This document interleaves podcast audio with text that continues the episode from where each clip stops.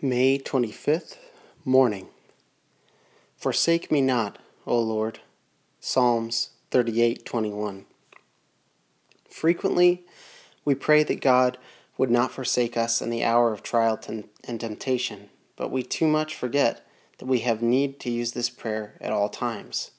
There is no moment of our life, however holy, in which we can do without His constant upholding whether in light or in darkness, in communion or in temptation, we alike need the prayer Forsake me not, O Lord. Hold thou me up, and I shall be safe. A little child, while learning to walk, always needs the nurse's aid. The ship left by the pilot drifts at once from her course. We cannot do without continued aid from above. Let it then be your prayer today Forsake me not. Father, forsake not thy child, lest he fall by the hand of the enemy.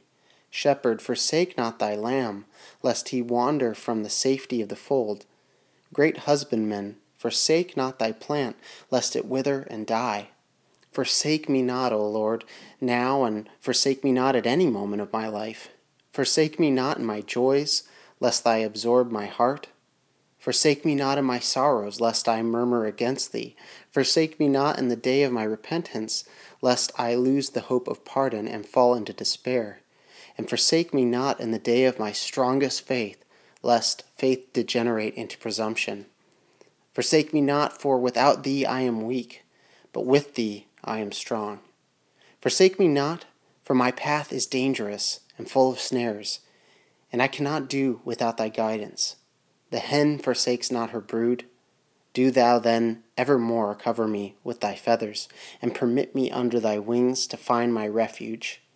Be not far from me, O Lord, for trouble is near, for there is none to help.